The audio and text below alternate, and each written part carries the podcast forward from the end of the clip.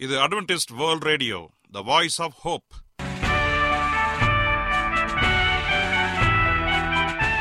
வணக்கம்.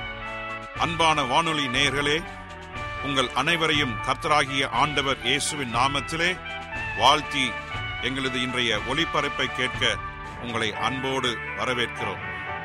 பரலோக வாழ்க்கைக்கு வழிகாட்டக்கூடிய எங்களது ஒளிபரப்பில் இன்று இடம்பெற இருக்கும் நிகழ்ச்சிகள் உடல் ஆரோக்கியத்தை குறித்த செய்திகள் ஆன்மீக சிந்தனைக்கான தேவ செய்திகள் மற்றும் காதுக்கு இனிய கீதங்கள்.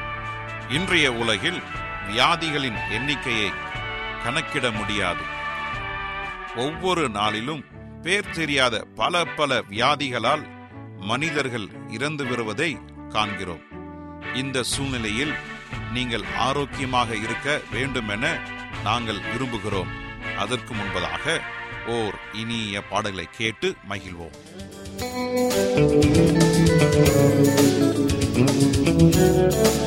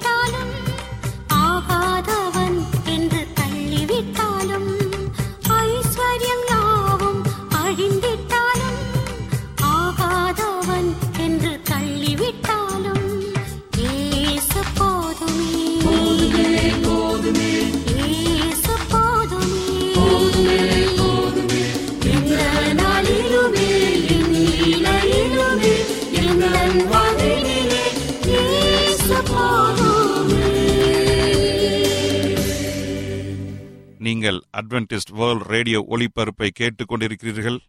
எங்களுடைய முகவரி அட்வென்டிஸ்ட் வேர்ல்ட் ரேடியோ தபால் பெட்டி எண் ஒன்று நான்கு நான்கு ஆறு Salisbury Park Market Yard Post Pune நான்கு ஒன்று ஒன்று பூஜ்ஜியம் மூன்று ஏழு மகாராஷ்டிரா இந்தியா. எங்களுடைய இமெயில் முகவரி AWR Tamil at Gmail dot com இப்பொழுதும் நாம் தேவ வசனத்தை தியானிக்கும் வேலைக்குள்ளாக வந்திருக்கிறோம். இன்றைய தேவ செய்தியை சகோதரர் ஜே எஸ் செல்வன் அவர்கள் வழங்க இருக்கிறார். தேவ வெளிச்சத்தை பிரதிபலிக்கிறவர்கள். கிறிஸ்துவுக்குள் அன்பான தேவ பிள்ளைகளே உங்கள் அனைவரையும் இந்த அட்வென்டிஸ்ட் உலக வானொலி நிகழ்ச்சியின் வாயிலாக சந்திப்பதிலே மிக்க மகிழ்ச்சி அடைகிறேன். உங்கள் அனைவரையும் ஆண்டவர் இயேசுவின் நாமத்தில் வாழ்த்துகிறேன். நேயர்களே எங்களது அனுதின நிகழ்ச்சிகளை எங்களுடைய இணையதள பக்கத்திலும் கேட்டு மகிழலாம். எங்களுடைய இணையதள முகவரி W W W dot A WR dot ORG அதில் தமிழ் மொழியை தேர்வு செய்து பழைய ஒளிபரப்பையும் கேட்கலாம். அதே போல உங்களிடத்தில் ஸ்மார்ட் போன் இருந்தால் எங்களுடைய வாய்ஸ் ஆஃப் ஹோப் என்ற மொபைல் ஆப்பை டவுன்லோடு செய்து எங்களுடைய அனைத்து நிகழ்ச்சிகளையும் கேட்டு மகிழலாம். அதே போல உங்களுக்கு ஏதாவது சந்தேகங்கள் கருத்துகள் அல்லது ஜெப விண்ணப்பங்கள் இருந்தாலும் எங்களோடு தொடர்பு கொள்ளுங்கள். இந்த நிகழ்ச்சியின் முடிவில் சொல்லப்படுகிற தொடர்பு எண்களை எங்களோடு குறித்து வைத்து கொண்டு எங்களோடு தொடர்பு கொள்ளுங்கள். கர்த்தர் உங்களை யாவரையும் ஆசிர்வதிப்பாராக. இப்பொழுது நாம் தேவ செய்திக்குள்ளாக கடந்து செல்வோம். ஜெபத்தோடு செல்வோமா? கிருபையுள்ள நல்லாண்டவரே இந்த நல்ல வேலைக்காக நன்றி செலுத்துகிறோம். இந்த நாளிலே ஒரு நல்ல ஒரு சத்தியத்திற்காக நாங்கள் காத்து நிற்கிறோம். உம்முடைய ஆவியனுடைய வழிநடத்துதல் எங்களோடு கூட இருந்து ஒரு நல்ல ஒரு சத்தியத்தை கொடுக்கும்படியாய் நாங்கள் ஜெபிக்கிறோம் தகப்பனே. கேட்கிற யாவருக்கும் சமாதானத்தையும் சந்தோஷத்தையும் கொடுக்கும்படியாக இயேசுவின் நாமத்தில் கேட்கிறோம் நல்ல பிதாவே. ஆமேன். இன்றைய தியானத்திற்காக நாம் எடுத்துக்கொண்ட ஒரு தலைப்பு என்னவென்று சொன்னால் தேவ வெளிச்சத்தை பிரதிபலிக்கிறவர்கள். தேவ வெளிச்சத்தை பிரதிபலிக்கிறவர்கள். இந்த வார்த்தையை நம்ம கேட்ட மாத்திரத்தில் அநேகருக்கு அநேக நினைவுகள் உங்கள் மனதிலே வரலாம். ஏனென்று சொன்னால் தேவ வெளிச்சத்தை எப்படி நாம் பிரதிபலிக்க முடியும்? ஆண்டவர் ஒளியாக இருக்கிறார் வெளிச்சமாக இருக்கிறார் என்று சொல்லி வேத வசனங்கள் நமக்கு தெளிவாக சொல்லுகிறது. அப்படி இருக்கும் பொழுது நாம் எப்படி நாம் பிரதிபலிக்கலாம் என்ற ஒரு காரியம் நமக்கு விளங்கு கொள்ள வேண்டும். கடந்த இரண்டு நாட்களாக நாம் படிக்கும்போது தாவிதை குறித்து ஒரு சில காரியங்களை பகிர்ந்து கொண்டோம். எப்படி இலைப்பாறுதல் இல்லாமல் அலைந்த தாவிது அங்கு மனசோர்வோடும் களைப்போடும் இருந்ததால் அதனால் அங்கு ஒரு துணிகரமான பாவத்தை செய்தார். அதிலிருந்து தப்பித்துக் கொள்ளும்படியாக ஒரு விழித்துக் கொள்வதற்கான அழைப்பை அங்கே கொடுத்தார். அந்த அழைப்பை ஏற்று ஆண்டவர் தன்னுடைய சமூகத்திற்கு நெருங்கி வரும்படி அழைத்திருக்கார். பாவ மன்னிப்பு கேட்டு தேவனோடு இணைந்த ஒரு புதிய வாழ்க்கையை வாழ்கிறார். மன்னித்து மறக்கப்பட்ட நிலைக்கு தாவிது வருகிறார். இதனால்தான் சங்கீதக்காரனாகிய தாவிது ஐம்பத்தி ஒன்றாவது சங்கீதத்தை அற்புதமாக பாவ அறிக்கையாக அந்த சங்கீதத்தை எழுதுகிறார்.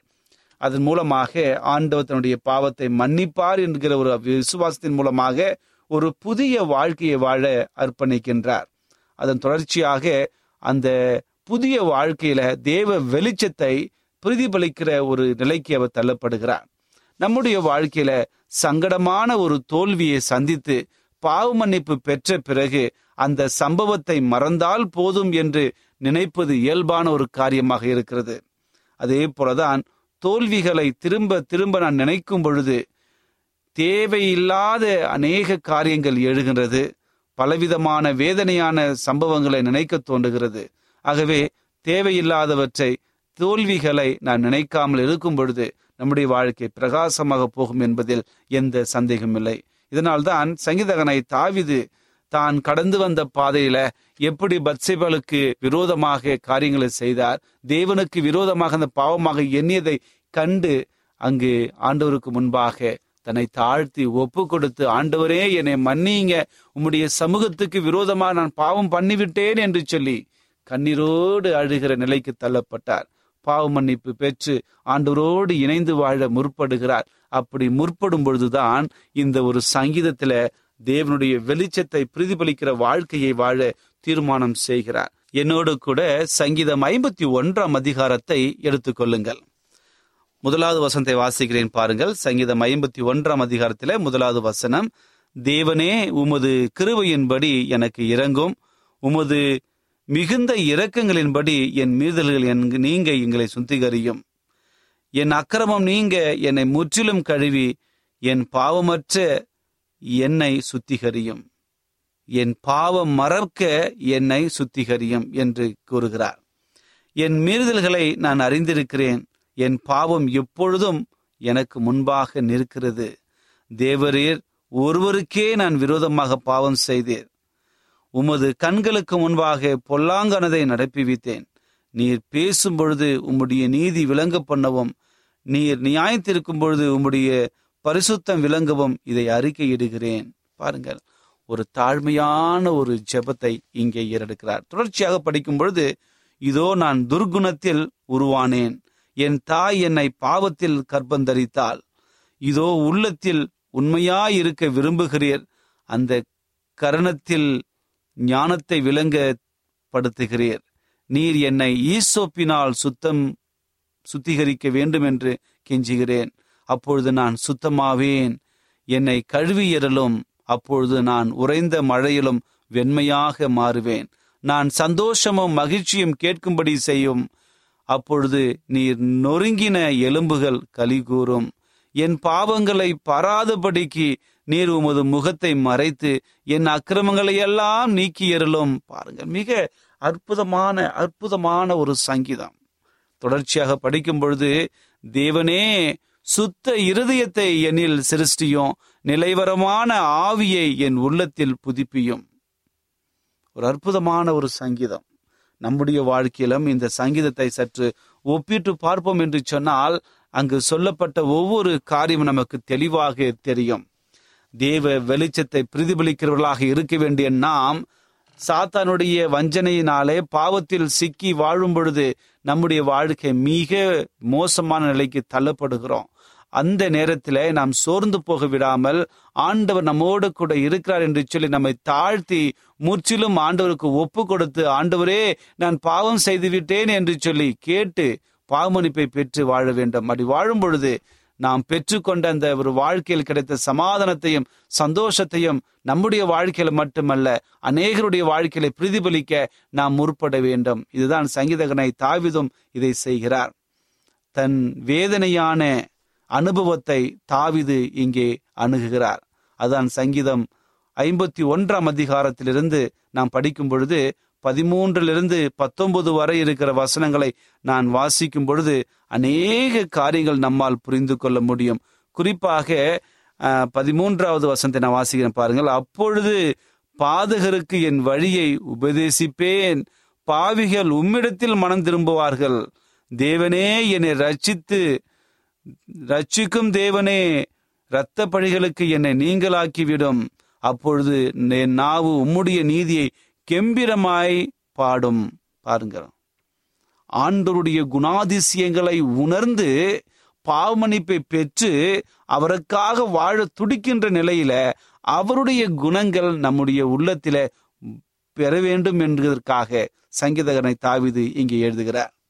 இன்னொரு காரியம் படிக்கும் பொழுது விலை உயர்ந்த பூச்சாடிகள் கீழே விழுந்து விட்டால் அது விழுந்து நொறுங்கி விட்டால் நம்முடைய வாழ்க்கையில் நாம் என்ன செய்வோம்? ஒரு உதாரணத்துக்கு எடுத்துக்கொள்ளுங்கள் வெளிநாட்டிலிருந்து கொண்டு வந்த ஒரு பூச்சாடி அல்லது வேற ஏதோ ஒரு உபகரணங்கள் நீங்கள் வைத்திருக்கும் போது உங்களுடைய பிள்ளைகளோ அல்லது உங்களுடைய கை தெரியாமல் பட்டு கீழே உடைந்து விட்டால் எப்படிப்பட்ட ஒரு மனப்பான்மை உங்களுக்கு வரும்? ஐயோயோ போயிருச்சே போயிருச்சே உடைஞ்சிருச்சே உடைஞ்சிருச்சே என்று சொல்லி ஒவ்வொரு நாளும் நினைத்து நினைத்து நம்முடைய வாழ்க்கையில கஷ்டத்தையும் சோர்வையும் நாம் அடைந்து கொண்டிருப்போம். அதே போலதான் நம்முடைய ஆவிக்குரிய வாழ்க்கையிலும் ஒரு கஷ்டமான நிலையில் நம்ம கடந்து போகும் பொழுது நாம் கடந்து வந்த பாதையில நாம் பாவம் பண்ணிவிட்டேன் பாவம் பண்ணிவிட்டேன் என்று எண்ணாமல் ஆண்டவர் நமக்காக இருக்கிறார் என்று சொல்லி நினைக்க வேண்டும். ஜப்பானில ஒரு தொழில்நுட்பம் இருக்கிறது. அந்த தொழில்நுட்பத்தினுடைய ஒரு கலை என்னவென்று சொன்னால் எந்த மண்பாண்டங்களும் எந்த ஒரு பொருளும் உடைந்து விட்டாலும் அதை ஒட்டி வைக்கிற சரியான விதத்தில் ஒட்டி வைக்கிற ஒரு கலை. இந்த கலை மிக அற்புதமாக ஒரு பாரம்பரியமாக ஜப்பானில் இருக்கிறது. அந்த கலையினுடைய பெயர் கின்சுகி கின்சுகி என்று அழைப்பார்கள். இந்த கலை எது உடைந்தாலும் ஒட்ட வைக்கின்ற உடைந்ததே தெரியாத அளவிற்கு அது ஒட்ட வைக்கப்படுகிற ஒரு கலை. அது பாரம்பரியமாக காலங்காலமாக இருந்து வருகிறது. அது எப்படி ஒரு அழகான ஜாடியாக இருந்தாலும் அழகான பாண்டங்களாக இருந்தாலும் அதை மறுபடியும் உடைந்த பாகங்களை க- ஒன்றிணைத்து அதை சேர்த்து விடுவார்கள். அதே போலதான் நம்முடைய ஆவிக்குரிய வாழ்க்கையிலும். நாம் ஆண்டவருக்கு விரோதமாக பாவம் செய்தால் அந்த பாவத்தை நமக்கு மன்னித்து மறுபடியும் நம்மை ஆண்டவரோடு இணைத்து வைக்கும்படியாக அவருடைய கிருபை காத்து கொண்டிருக்கிறது. இன்றைக்கு அநேகர் சொல்வார்கள் உடைந்த பாண்டங்களை நாம் ஒட்ட முடியாது. உறவுகளை குறித்து சொல்வார்கள் ஒரு உறவு கண்ணாடி போன்றது உடைந்தால் சேர்க்க முடியாது என்று சொல்லி. என் அன்பு சகோதரனே சகோதரியே இப்படிப்பட்ட மனப்பாவங்களை எல்லாம் சாத்தான் கொண்டு வருகிறான். என்று சொன்னால் நம்மை பலவீனப்படுத்தி ஆண்டவருக்கு விரோதமாக நம்மை திசை திருப்பி விடு விட்டு கொண்டிருக்கின்றான் ஆகவே நம்முடைய வாழ்க்கையில நாம் என்ன பாவம் செய்தாலும் ஆண்டவருக்கு விரோதமாக நம்ம காரியங்களை செய்திருந்தாலும் அந்த பாவங்கள் நமக்கு முற்றிலுமாக மன்னிக்கப்படும். சங்கீதக்காரனாய் தாவிதை முழு மனதோடு பாவமன்னிப்பை கேட்டதன் நிமித்தமாக தான் செய்த தவறை உணர்ந்ததன் மூலமாக தேவனுடைய பாவத்தை மன்னித்தார். ஆனால் வரப்போகிற தண்டனையை மாற்றவில்லை. சற்று யோசித்து பாருங்கள்.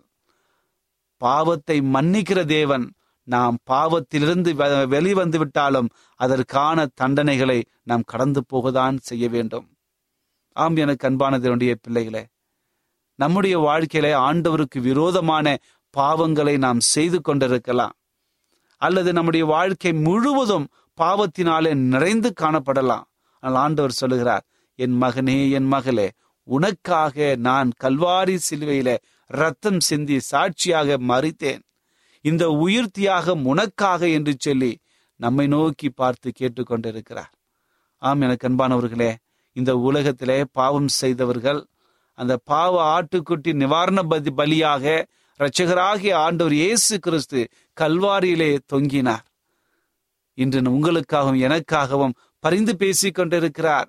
எந்த நிலையில் நாம் இருந்தாலும் அவரை நாம் பிரதிபலிக்கிறவர்களாக காணப்பட வேண்டும். நம்முடைய சமுதாயத்தில் வேலை செய்கிற இடத்துல அல்லது நம்முடைய குடும்பத்தில் என்னத்தை பேசுகிறோம் என்னத்தை உண்கிறோம் எப்படி நடக்கின்றோம் எந்த மாதிரியான உடைகளை உடுத்துகிறோம் என்பதை ஞானமாக கையாள வேண்டும். எந்த விதமான புறம்பான அலங்காரங்களும் நம்முடைய வாழ்க்கை இல்லாதபடி பார்த்து கொள்ள வேண்டும். தேவனுடையவர்கள் கிறிஸ்துவை உடையவர்களாக இருக்க வேண்டும். அப்படி இருந்தால்தான் நாம் கிறிஸ்தவர்களாக இருப்போம். ஆண்டுடைய வசனம் நமக்கு சொல்லுகிறது. யோவான் எட்டாம் அதிகாரம் பன்னிரெண்டாவது வசனம் சொல்லுகிறது.